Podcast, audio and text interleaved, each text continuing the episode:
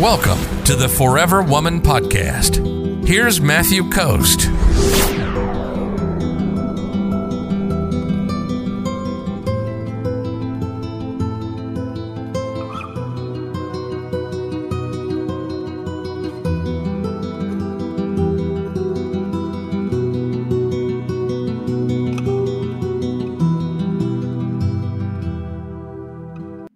Lisa says, I got really angry at the guy and ran my mouth. How do I recover? Is it still possible? He still contacts me and says he loves me and he sees me as forever, but says he can't commit right now. Well, it doesn't matter if you ran your mouth or any of that kind of stuff. I mean, you know, if, if you do something that's like actually like hurtful to him or treating him badly or any of that kind of stuff, I suggest my recommendation is that you apologize, right? Most women apologize way too much for things that they shouldn't be apologizing for. However, if you've actually done something, done a guy wrong and treated him badly, I do suggest that you do apologize.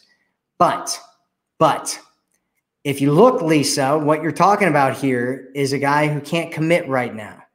And if he can't commit right now, that's fine. You do not want to be overly invested in him. You want a man who's certain about you right now, who looks at you and he knows that you're the one, that knows that you're an amazing, beautiful woman that he wants to spend his life with. He, he looks at you and he says, Lisa, you are absolutely amazing and gorgeous, and I want to have you in my life. And if he's not saying that, if he's not sure if he can commit right now, you can date them if you want to, right? Because not every guy is going to know that they uh, can commit right now or they're certain about being able to commit or any of that kind of stuff. So you can still date him. You just don't want to be overly invested in him, right? Like Helena Hart's uh, husband now, she recently got married. Her husband didn't know what he was looking for when he got on the dating site.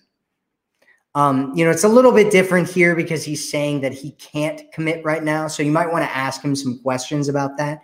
But ultimately, you just want to put him on the sideline and have him as an orbiter, right? It's the it's the uh, Earth, right? You're the Earth, and you're you have these satellites of men or or little moons of men, you know, orbiting around you, and you you put him in orbit, right?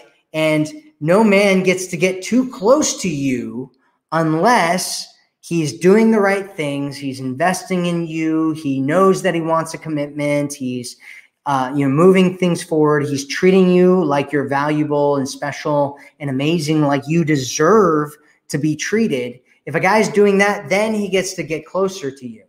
And the other guys have to stay away until they do. And they all can start getting closer until one fully commits to you. And then when one fully commits to you, you get to decide whether you want to be with him or not. If you do, then you can get rid of the other orbiters or you can keep them as friends. And if you don't, then if he doesn't, then um, you're you're just gonna, or if you don't want to be with him, then you can pick one of the other guys, right? That's that's how it works. That's how abundance dating works. That's the best way to do it.